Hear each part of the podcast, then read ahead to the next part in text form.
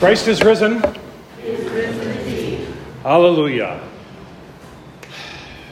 Before we get into our new stretch, um, we just want to follow up on last week, or if there's any other things that you want to bring your attention. We had a couple of questions at the end that we were thinking about as far as looking ahead to times of persecution versus times of popularity where Christianity is kind of okay to practice and when it's not. Um, any anything that, that came to your mind during the week? I had a couple things, but I'll let you have a shot first.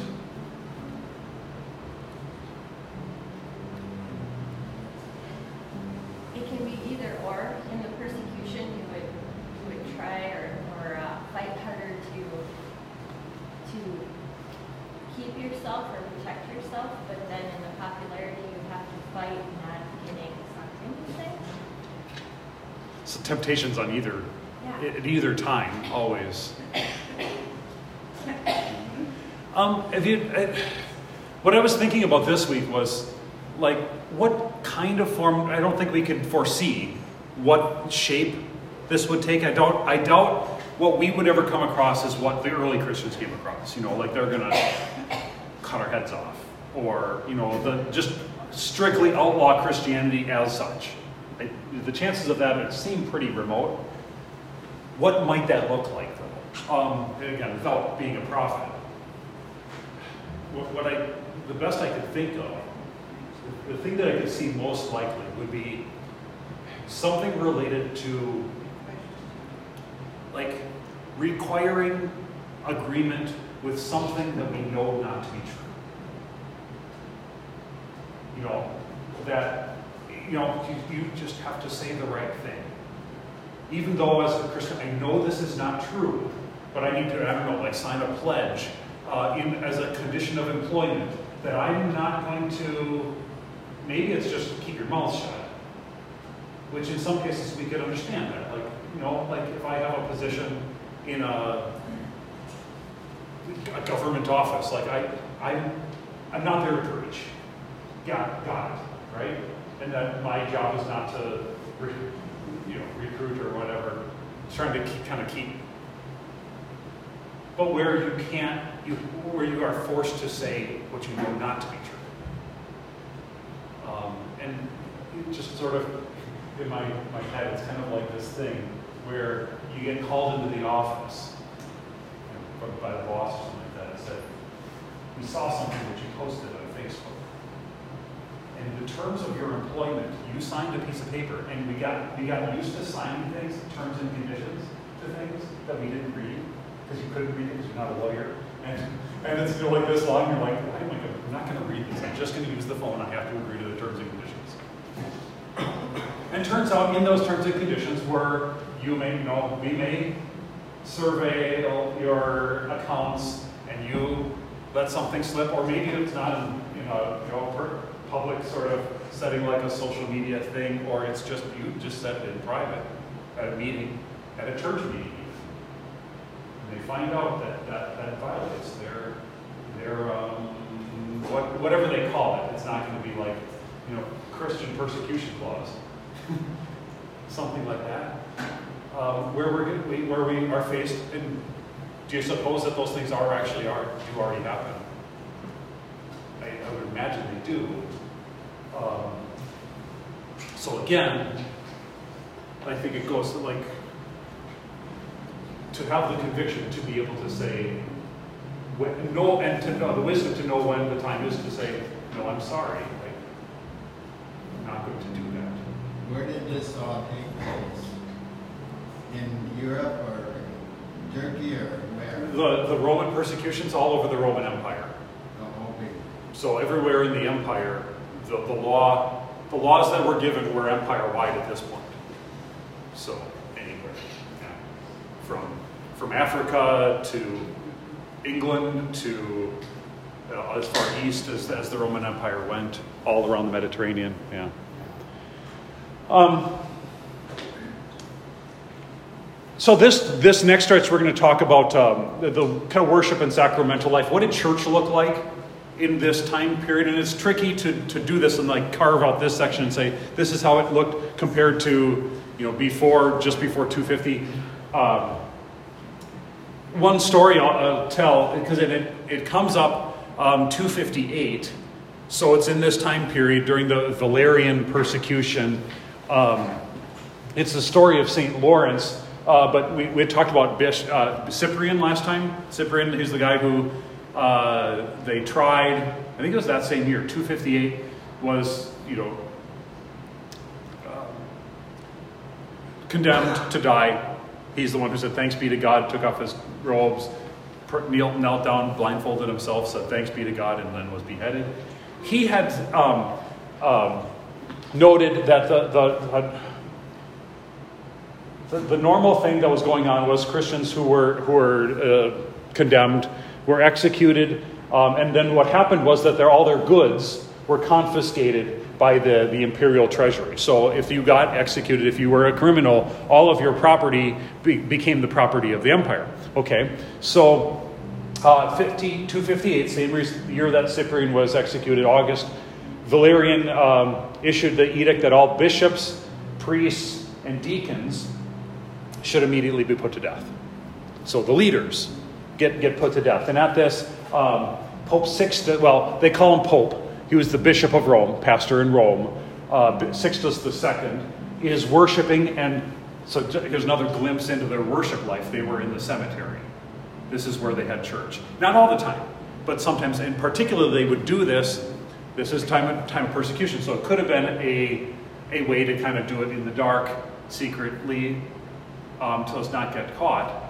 But it was also, they did this purposely at, at the graves of martyrs and Christians, particularly on the day of their death. So, this is the origin of things like feast days. The Christians would remember these heroes that they had who were willing to go to their death instead of renouncing the Christian faith. They were their heroes. And so, on the day of their death, in memory of them, giving thanks to God, they weren't worshiping them, but they would go to their grave and have a service. They did, this was fairly common. So early on, remember, you know, they were in secret. They were in the catacombs and and um, also house churches. But we'll talk about that in a second. Your question? Yeah, was that where they had the really, uh, what do you say, torturous deaths, where they put them in like a big chamber and close teeth on them, or hang them up in the wall? Yes. Well, we'll see one in just a second if you if you want to. Not see one. I'm not going to replay. Yes, yes. This is this is definitely this era. Um, they they were not. Um, they were not kind executions, uh, right? Uh, what what would they say? Humane, or what's the what's the, the term for that? You know, nice executions. Um, so, Sixtus, pastor in Rome, bishop of Rome, they, they kill him, they execute him right there in the cemetery, August like 6th, 258. Um, and so then the deacon of the church is named Lawrence. Uh, those are men's Bible study. We, we read through the, the account of St. Lawrence, we're going to talk about here now. Um, it came up on the day of his death was one of the Thursdays, and we, so we read that, that story. So he's the deacon, and they understood that the deacons were in charge of the treasury of the church. And so they arrested uh, Lawrence and required him that he, that he should hand over the churches because if you, if you were executed, your property became so if the property of the head of the church is arrested and killed, his property belongs to the, to the empire. So they tell Lawrence, you must submit the treasury of the church, all the riches that belong to the church. Um, he says, give me three days. And, and so in those three days, he hands out he distributes all the, all the, the, the treasures of the church to the poor, to the sick. He gives everything away. And then three days later, he's brought before the proconsul again, and he says, and, and you know, okay, bring, bring them forward. And he says, he, he, he brings these people, the, poor and the sick, that he had given them the treasures. And he says, he points to them and says, These are the treasures of the church. Um, and these have, uh, what does he, he says? He says, these, uh, here are the treasures of the church. You see, the church is truly rich, far richer than your emperor. And of course, the emperor, the, or the proconsul, gets so mad at this that he, um, he orders a gridiron heated up um, and to, to cook him on, the, on a gridiron. And uh, the story goes this is probably legendary, but the story goes as he's, he's cooking there, after a while, he, he cheerfully looks up and says, I'm done on this side, you can turn me over. um, that's 258. So part of the part of the persecutions, um, and that was that, that was August 10th. Then that took place. Um, so then, August 10th is the, the, the feast of Saint Lawrence uh, in the church here.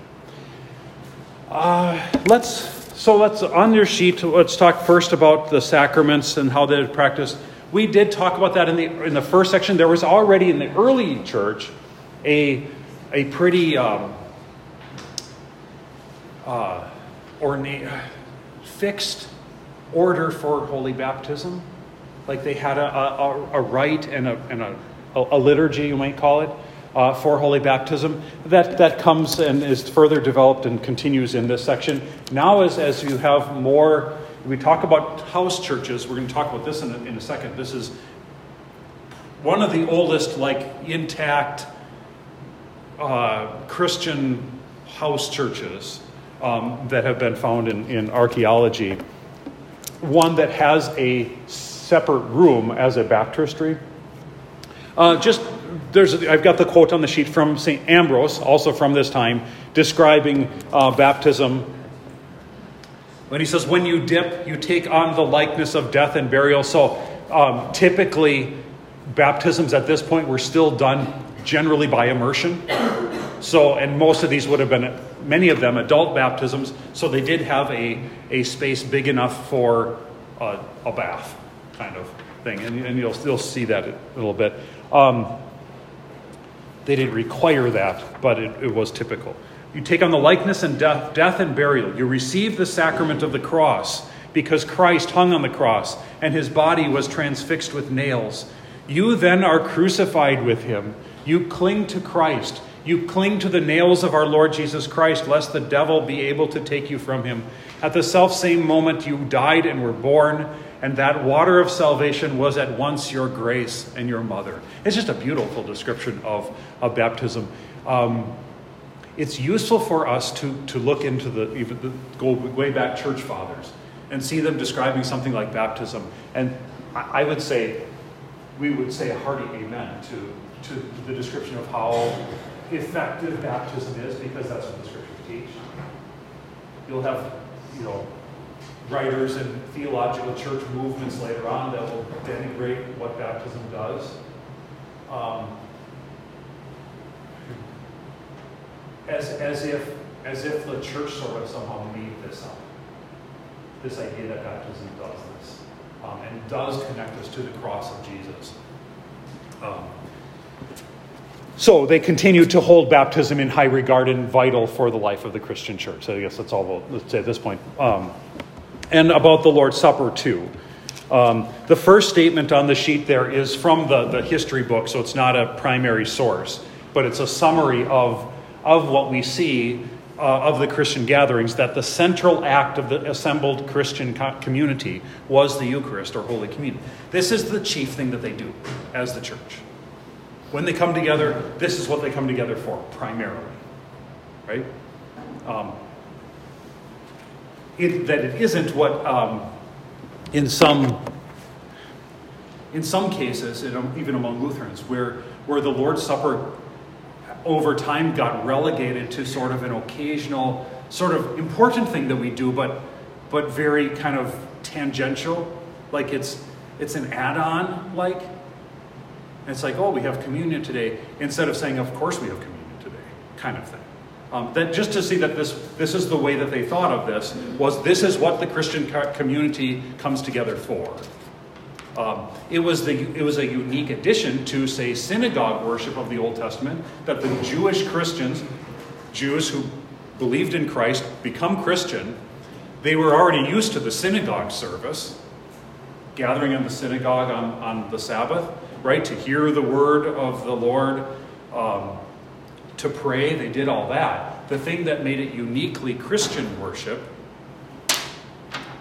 was the body and blood of their crucified Christ. Yeah? Um, so, uh, the Eucharist or, or Holy Communion. Eucharist simply means thanksgiving. We'll see that later on when they describe it. Celebrated by the ancient church every Sunday and all festival days. Um, we already saw in last week's thing about how when Constantine uh, converted to Christianity, eventually he did make uh, Sunday, I don't have my, that sheet in front of me, but Sunday, the, the official day of rest. And we might argue whether that's the place of the state or the government to, to decree that, but we see that what was practiced by the Christian was a, a definite um, practice that set apart the Lord's Day as the day for gathering.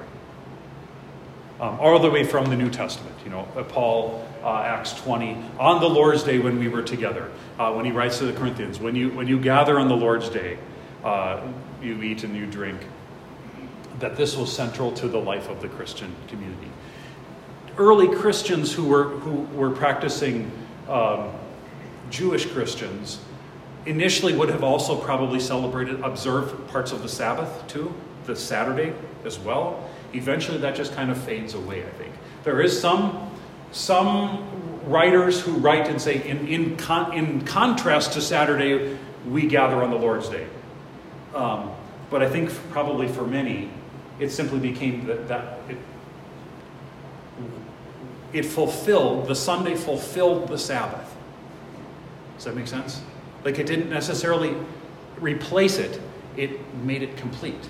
It made it, what you did in the Sabbath, you did on the Lord's Day.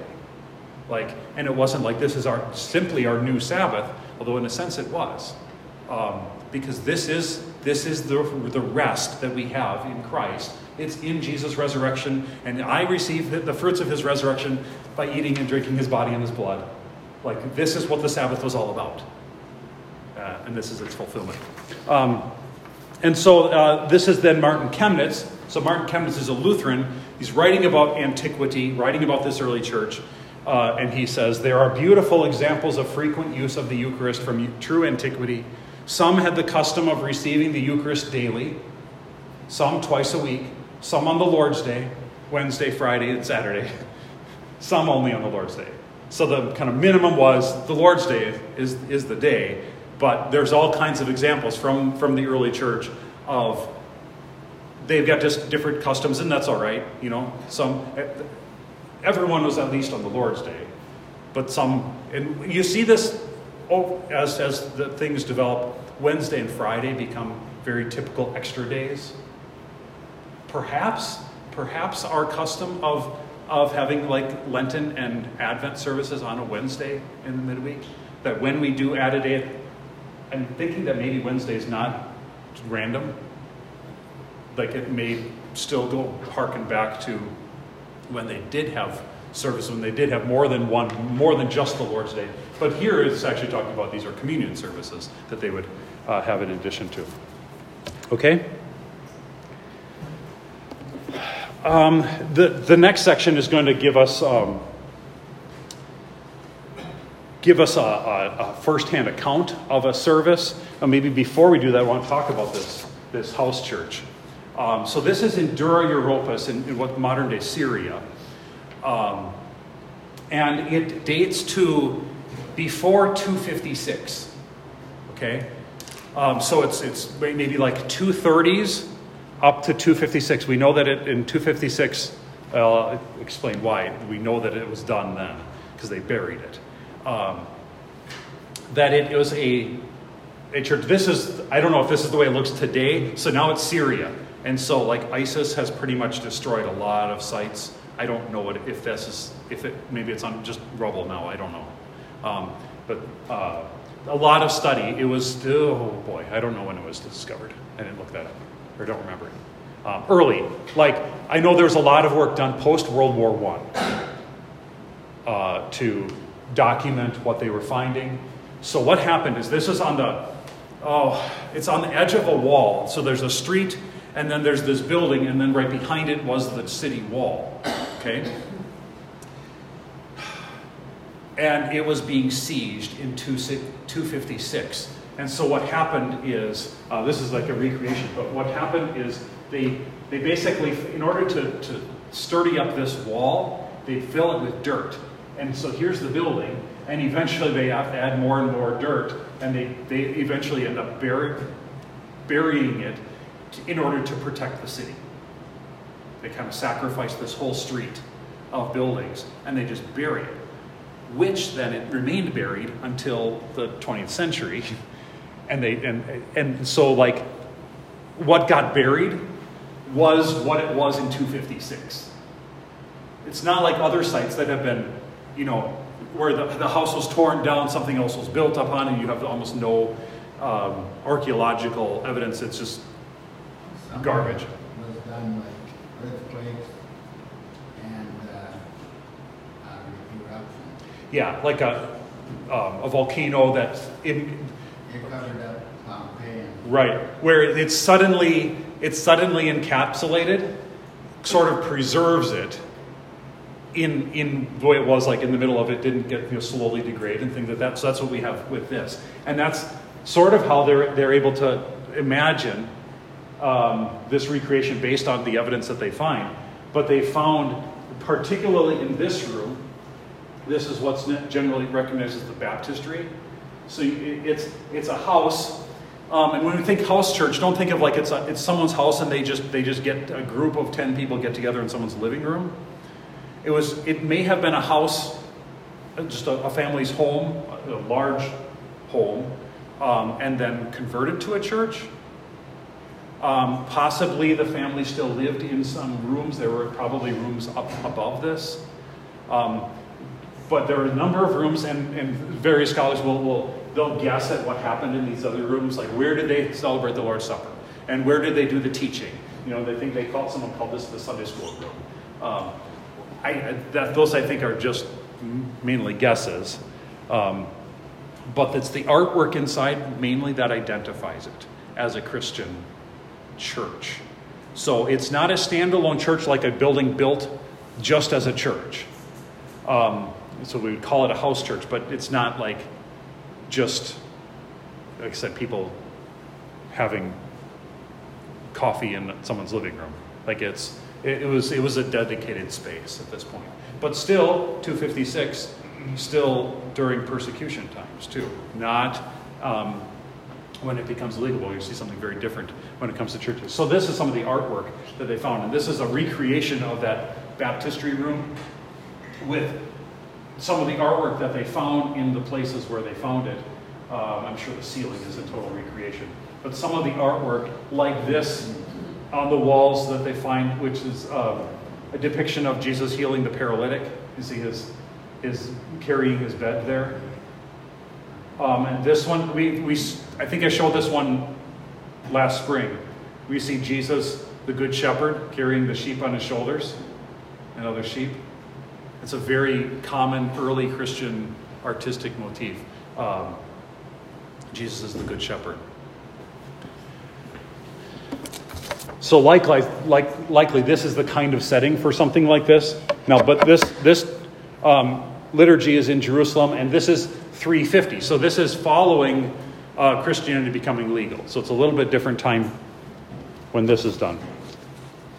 Um, so, well, let's let's mention that right away then. The type of churches that you'd have built after that, um, once Constantine converts to Christianity, Christianity is legal, uh, then they're able to build churches. And you know, Constantine himself starts paying money to build churches, like the church in Constantinople, Jerusalem, um, at these these these sites, uh, the, what they're known as basilica style, uh, which was a style that was previously used um, and still was as a public like a public forum in Roman buildings.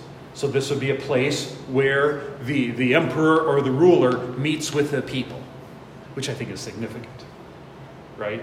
Um, you have, and so you'd have like, like always have this this arch and, and, a, elevated space, which was where the, the ruler would address his, his people or the judge. There's an early uh, picture you know, when Pontius Pilate, uh, the governor, is, is on the platform where he, he sentences Jesus to execution.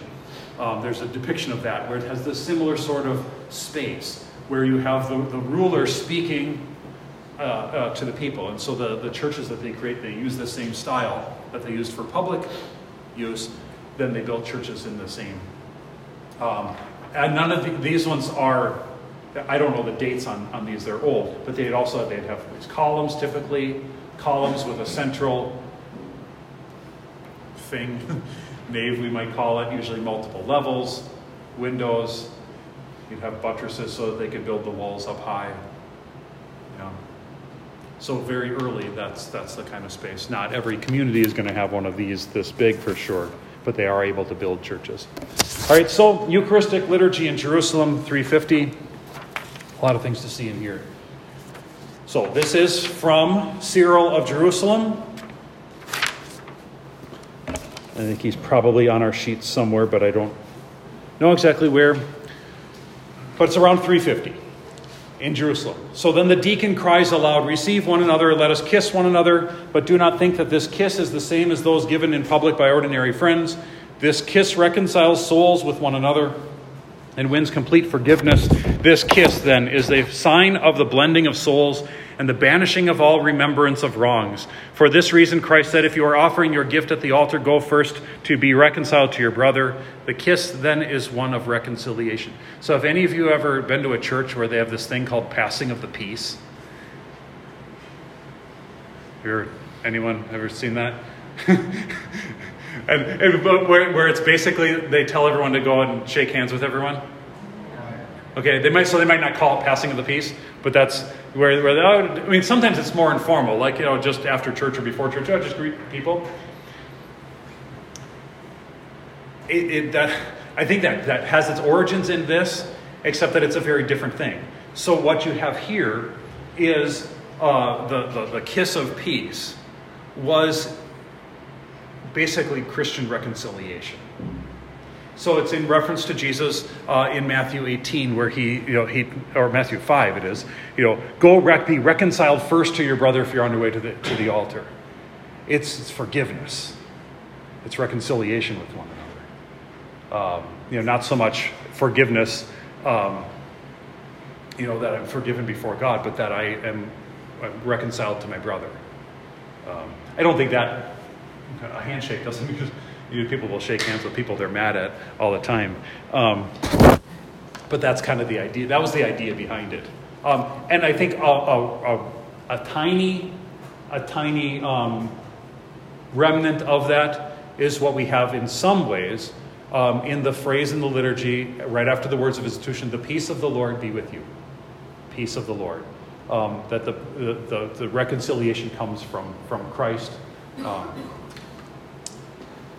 Um, Next, the priest cries aloud, Lift up your hearts. We, we saw that already earlier from the Apostolic Constitutions, already in the 100s. The, the, the Lord be with you and with your spirit. Lift up your hearts, the Sursum Corda. Uh, that's a, it, the oldest tidbit of the liturgy that, that we see that they were doing in a very, very early period. But it's still here. Lift up your hearts. Then you reply, We have them with the Lord. Lift, we lift them up to the Lord. Then the priest says, Let us give thanks to the Lord. That's still our liturgy, right? Then you say, It is worthy and just. Um, it is truly good and right that we should at all times. That's where that comes from. After this, we make remembrance of heaven and earth, of sun and moon, and of the stars and all creation, rational and irrational, visible and invisible, Our angels, archangels, cherubim, seraphim, whom Isaiah beheld encircling the throne of God, as they sing, Holy, holy, holy, Lord God of Sabaoth. For this reason, we recite the very same hymn of God's praise. There we go, right? The Sanctus, holy, holy, holy. We still do that today. Why? Because we believe that we are in the presence of God, just as Isaiah was. And so we join in the song that they sing in the presence of God Holy, holy, holy. Uh, that we may have fellowship with the super cosmic hosts in their hymn of praise. Then, having sanctified ourselves by these spiritual hymns, we call upon God, the lover of men, to send his Holy Spirit upon the gifts that are set forth that he may make the bread the body of Christ, and the wine the blood of Christ. For whatever the Holy Spirit shall touch is sanctified and changed. Um, there's a, par- couple parts of this. Um, what are it talks about the gifts that are set forth. So they didn't have offering plates where you'd put in cash or a check and, uh, and, and bring it to the altar. What they would bring to the altar would be their gifts, among which was bread and wine. As well as gifts that would be given to the poor. And they would collect these and bring them to the, to the front, and part of which would be set the bread and the wine, which would be then used for, for the, the sacrament. Um, and so then, in response to this, the communion liturgy then gives thanks for these things, calling upon God that He would, as it says, He would make the bread the body of Christ. Um, we're, we're presenting these gifts, and, in, and, and then, the, then the, the process is, which, which come from where, right? So, so the gifts that we have don't come from us, really, do they? Right? The things that we would bring forward, the, you know, we bring forward the fruit and the pumpkins. Um, uh, they, they came as gifts from God, right?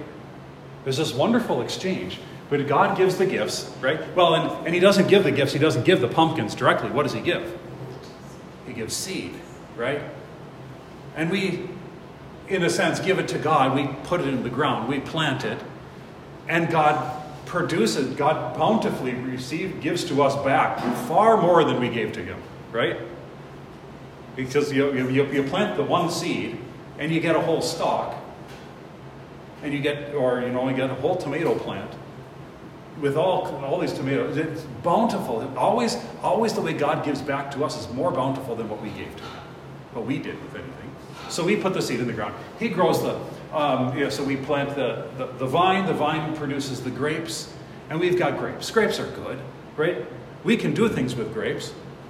And, you know, that, that would be good. We can eat them. We can make them into wine. But if we bring them to the Lord, we bring the grain to the Lord, he goes and he turns around to faithful believers who, who love him and who receive. He turns around and gives it back to us.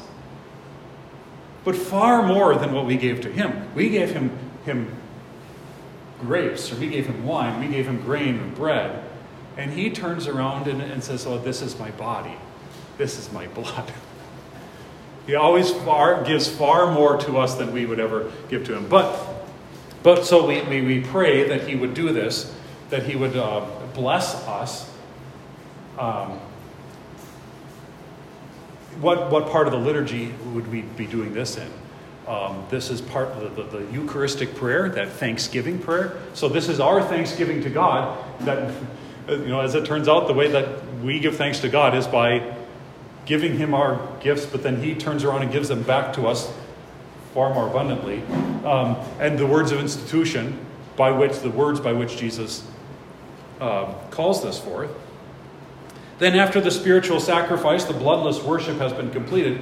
Upon that sacrifice of propitiation, we entreat God for the common peace of the church, for the right order in the world, for kings, for prayers and allies, for those who are burdened with sickness and overwhelmed with sorrows. In a word, we pray and offer this sacrifice for all who stand in need of help. Who does that sound? What does that sound like? The prayer where we pray for kings and those in authorities, and the sick, and the sorrowing, and the prayer of the church. Then we make a remembrance also of those who have fallen asleep before us. First, the patriarchs, the apostles, the martyrs, and at their prayers and intervention, God may receive our petitions. Then, for all who have fallen asleep from among us, believing that it will be of great advantage to these souls for whom the supplication is offered, that while, while that holy and awesome sacrifice is presented. Now, you'll have some hints in there of things that are to come in the church that we might be hesitant about. The idea that somehow our prayers are going to benefit, it makes it almost sound like that. So we might find things that, that lead to other errors when, when reading old things. I don't know if that's exactly what's meant here by that. It might be totally innocent, but those who believe that the prayers of the church, we pray for the saints and for benefiting them, they might read something like this and say, aha, see? uh, which we, we would not because that contradicts the rest of Scripture, right? 11, top of the next page. Then after these things, we say that prayer which the Savior delivered to his own disciples. Our Father, uh, always a com- part of the communion liturgy. After this, the priest says, Holy things to those who are holy. Then you add, One is holy, one is Lord, Jesus Christ. Um, holy things to those who are holy. This was a, a, a statement, basically a practice of close communion. They did not, um, so in the, in the, the church's worship, they, they had two main parts. You had the service of the catechumens, um, or the, the, the curious or the interested, and then you had the, the service of the faithful or the service of the Eucharist, the sacrament. And at that point, um, in, in this early church, the, the catechumens, the, tho- those who were not bap- the unbaptized, were not allowed to even be in. They'd close the doors. They'd have someone, there's someone, they'd cry out, the doors, the doors. And they would, they would um, usher out the, those, the, the, the catechumens and such, and the, the, the sacrament was celebrated, I'm just saying secret, but only with, it was the, the service of the faithful. Um, after this, you hear, they, they, we've talked about this before, they had to be careful, um, especially in times of persecution, um, with how they receive people into the church. Um, and then the other thing that you see in this time, a very careful sense of discipline. Now, we talked about that last time with the, the persecutions, when people did sign the libellus and they gave up the faith, or they, they, they said that they, they renounced it publicly, um, and they were, uh, they were excommunicated. So those who, they could still come to the first part of the service, but for a time, if they wanted to be received back in, they couldn't attend uh, the second half. After this, you hear the voice of the chanter inviting you with a sacred melody to the communion of the holy mysteries as he sings, Taste and see that the Lord is good. So, an example, the, the Psalms were all over the liturgy, they still are. Um, and the, the songs are songs. Psalms are songs. that's that's what, what they are. Um, uh, 21, as you approach, then, make of your left hand as if a throne for your right, which is about to receive the king and in the hollow of your hand receive the body of Christ, replying Amen. This is an interesting one. So, uh, an indication that the early church, it was at least a, a practice to receive the, the, body of the Lord in the hand, not just in the mouth. I, what I understand is that the, the practice of, of, of, of receiving it directly in the mouth and, and actually requiring it came later when sometimes people would take the host and they would not eat it um, that was that was part of the problem. That they would take it home and, they, and, and thinking of it as some kind of superstitious thing, maybe give it to someone who wasn't able to receive, like that, like you know, that someone who was excommunicated or something like that, or get I don't know, give it to their dog or something. Um, and to prevent, to avoid that, is later on they said no, you have to receive it in your mouth. That way, you know, uh, make sure you swallowed it. Um, they don't think they did that, but So did they take loaves of bread and tear off, Um, I do- don't know if particularly. They sure didn't have it. So yeah, the yeah they would have had some kind of a flatbread, and, and it sounds like they generally did continue to use unleavened bread, like the Passover had used. Um, the practice of, of baking individual wafers, though, interestingly, um, by the Reformation, by Luther's time, all the artwork that you see of people communing uses little circle wafers. So I don't know at what point they moved to that, and I think that that practice probably came from a desire not to have a bunch of crumbs laying around. That's my guess. Just you just wanted to be careful with um, the, the bread that was used in the sacrament, and so maybe at some point they said, "Let's wait." This I'm tired of dealing with all the crumbs, so let's just bake it. already, already broken. I don't know at what point that is, but by the Reformation, that's what you see in the painting. So I, you know, at, at what point that shifts, I don't know. Um, but it was it's surprising. It was surprising to me to see that in Reformation stuff. Like I would have expected that to be like a 19th century thing, or you know, even 20th century thing. But it goes back. We're, we're at least 500 years into into that practice. It's got some it's got some track record by now. Um, uh, but but you see what they do there. So it's not just receive it in your hand. I love this description. Um, Make of your left hand as if a throne for your right. Be- so put with that, remember what you're doing here. You are about to receive the king. This is the throne of God right now. I've told uh, confirmants when practicing for me, if you're going to use your hand, I think I've used the phrase, it's like a manger. But this, but I think maybe this is even better. This, this is a throne for the king, and you're about to receive your king. I think if a person thinks thinks that, um, that does that can go a long way to remember what you're doing when you're receiving the sacrament. Nice little reminder. Then, after the communion of Christ's body, approach also the blood of his, the cup of his blood, bending forward in an attitude of reverence and reverence, saying Amen. Then wait for the prayer and giving thanks to God who has deemed you worthy of such great mysteries. Um, the next section is an example of a, of a prayer. This comes from, the, it's called the Liturgy of St. James, late, thir- late 4th century, so late 300s. Um, but you'll recognize this. Uh, the deacon says, let us, let us pray in peace to the Lord. Which sounds an awful lot like, in peace, let us pray to the Lord. It's like this, this come to us. We still have this. Help, save, pity, and defend us, O God, by your grace. That's part of that prayer. Help, save. How does it go? Goodness. Gracious Lord, but it's, it's, it's the same. Um, for the peace which comes from above, for God's goodwill and our, for our salvation. So it's slightly varied, but we've heard those words before. Lord, we pray to you. Uh, for the peace of the whole world and the unity of all the holy churches. Lord, we pray to, uh, for the, the, this responsive prayer where the, the people join in in their response, um, which is kind of what we, we still have. For the peace of the whole world, for this whole holy community, and for the whole Catholic and Apostolic Church, stretching from one end of the earth to the other. Again, response. Yeah?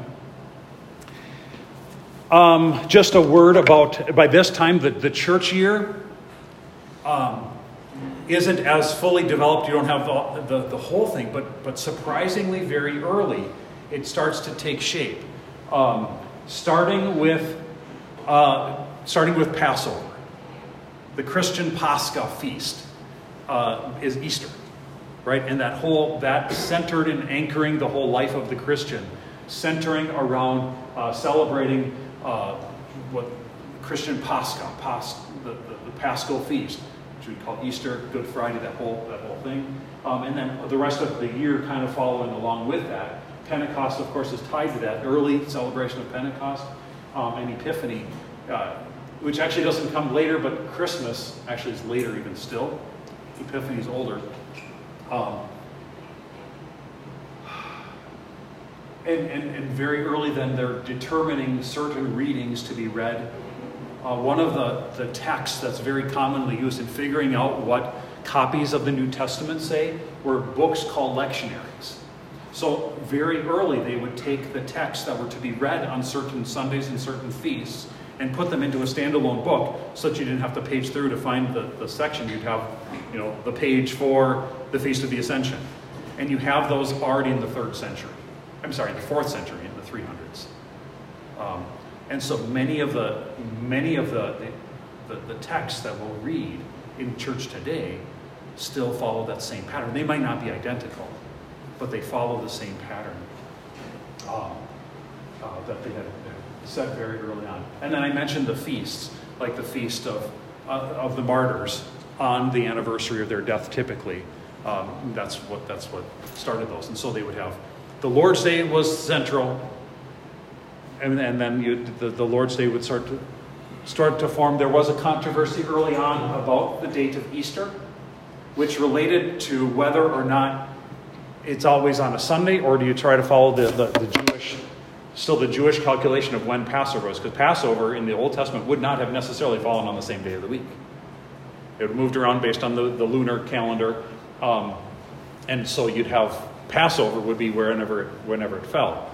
But then the Christian, it, well, and then the others, so some Christians would say, well, let's just keep doing that, right? So we'll just celebrate Christian Passover whenever Passover was. And then the others said, no, it's got to be on the Lord's Day because the Lord rose on the first day of the week. And so how do you, you know, it's usually right around the same time, but there was quite a, you know, conflict about how do we determine that. Sunday won uh, in the grand scheme of things, uh, as far as most people have practiced, but it wasn't a bad argument to have. Uh, not necessarily right or wrong. Um, yeah, so the, the church here develops pretty early.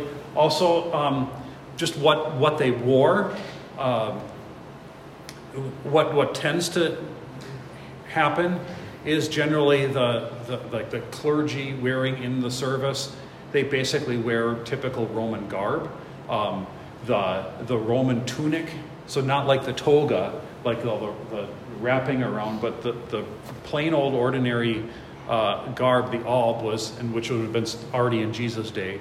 Um, and it seems like over church history, what happens is in church, the clergy just don't get stay with the times, and they just wear what they wear what they wore, um, and, and and so like they don't when fashions change, they don't update. That happens with a number of things. So they just keep on wearing that when when other fashions change. The clergy doesn't. They, they don't do that. Um, that's sort of the, the story, which is uh, clerical wear for for uh, clergy is not a vestment, it's not a service garment, it's just a daily wear. But the, the way that that came from, typically um, clergy wore a, a, distinctive color, like, namely black. Um, um, but the interesting, like, like a collar like this, I, and I don't know if you, any of you would remember this, maybe see I've seen it in movies, where men's dress shirt collars were removable. Have you ever seen that, where they had studs and, and you, you, so you take it off, you, see them like undoing their, their collar and they can take it off, right? That's exactly what this is, only on backwards. The opening is in the back instead of in the front. Those collars would have opened instead of a flat flip down collar that we have now, that it was, it was buttoned on. But then you could take that off and wash that. You didn't have to wash the rest of the shirt. This is just a practical thing. And so it's a it's a older fashion that, you know, the, the clergy just never got with the times. Still wear the old old stuff. Yeah. And it was, you know, it's kind of like we're not we're not keeping up with the styles and the and all the whatever whatever's cool today. We we can't uh, get through all the discussion of, of hymnody in this in a little bit. I don't want to give it. I don't want to shortchange it. Um, so we'll probably have to pick it up a little bit next time. But I'll, I'll introduce it. We have a number of hymns that do date from this time. With the last section, we had a couple, or at least one, a, Shepherd of Tender Youth from before 250. Um, the story is um, one, one source of it, it starts with the, the, the Arians, the her- heretics. We haven't talked about that heresy yet, we'll, that'll be coming up. But the Arians, who were teaching a different thing about Jesus, they were using hymns to spread their doctrine, their false teaching about Jesus, that Jesus wasn't really true God. And the, the Orthodox bishops realized that that was, that was working. What people sing, they take into themselves very deeply. And they were believing it because they were singing it. So they had these little ditties that the Arians would, would use to teach people that Jesus wasn't true God. Um, and so, in some ways, hymn writing came as a response to that. well, if they're going to do that, we better we better have our own. Um, you do have already hymns in the New Testament and earlier hymns, but um, so there was a pattern already in the Greek and the Syriac churches of writing hymns. Um, uh, earlier and earlier, we'll talk about Hilary. He's going to be one of our church fathers that we talk about. Except, like, it, we're told that he was a hymn writer and he had all these hymns, but we have no, none of them exist. None of them survived. We have no idea what they were. We're just told that he did write hymns. Um, it's really Ambrose, St. Ambrose, and we'll talk, we'll have a whole section on him, um, who becomes, the, he's called the father of church song. And his typical style of hymn writing, these are in Latin, um, his style of hymn writing uh, is, it, it's the same. It's a very standard. It's eight uh, four verse iambic dimeters, di- uh, in eight stanzas of those. So you have eight stanzas. A stanza being you have a verse. A verse is a line in a hymn.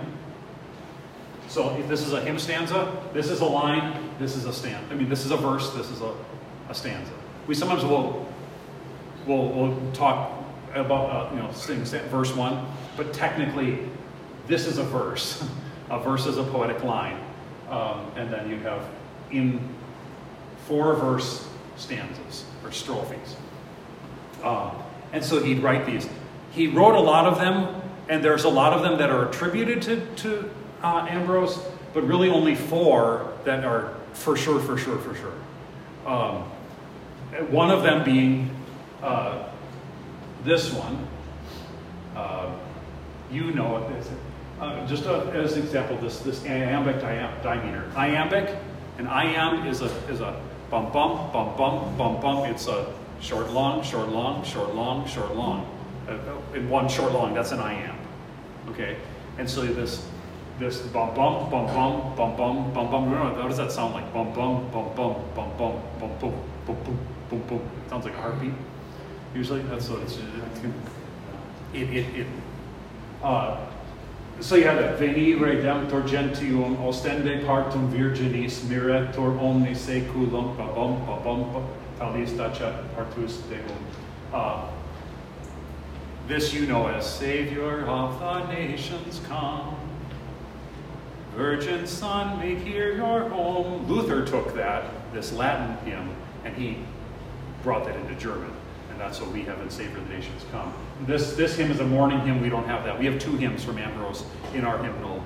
Um, the other one is the morning hymn. Oh, Splendor of God's Glory Bright is the other Ambrose. But then you have a bunch of others that are kind of copycat that use the same meter that are, we, we would say Ambrosian, but they're not, we can't trace it to, to Ambrose himself. Supposedly the Te Deum is, is written by Ambrose on the, on the occasion of, of Augustine's baptism. I, I, that's, what, that's kind of the, that's the word on the street, but I, I don't necessarily have like historical proof that, that that is the case. It's a wonderful wonderful song. It doesn't fit this. It's not this. It's not a, a hymn like that. The Te Deum is uh, marvelous, but it's, it's usually attributed to, to Ambrose. Prudentius, I put him down because I've got this, the of the Father's love begotten. Um, that's from this era. The other Christmas hymn of the. Uh, what else did I put on the sheet? I do have a couple of quotes regarding hymnody um, from Ambrose, where he says, If you praise God without singing, you do not have a hymn. If you praise anything but not to the glory of God, even if you sing it, it is not a hymn. Um, and then Augustine describing him, his reaction to the hymns of Ambrose um, how he tears did I shed over the hymns of and canticles when the sweet sound of the music of thy church thrilled my soul. As the music flowed into my ears and thy truth trickled into my heart the tide of devotion swelled high within me and the tears ran down and there was gladness in these tears. Um, and Prudentius who wrote Prudentius wrote the hymn uh, um, what did I just say uh, of the Father's love begotten of the Father's love begotten and you can hear that's a, a chant type da da da da da da da da da that that melody for it, but it, it just kind of flows. It's plain song uh, or plain chant versus metrical hymnody like you have here. Okay. You have both in, in, in Latin. You have this metrical hymnody, um, and it's very rigorously structured, and then you have plain chant, which is just sung on a on a, a according to a formula. I'm sure there's more to say on him, uh, but uh, that that becomes the beginning of the hymnody of this era, and they add on to every age adds on a little bit more. Um, but we get to still use the stuff from the old. We don't have to throw away just because if we threw away everything, um, well, we, we don't grow then, and we get to get to use what, what came before us. I think that's our time. Shall we close with God's Word is our great heritage?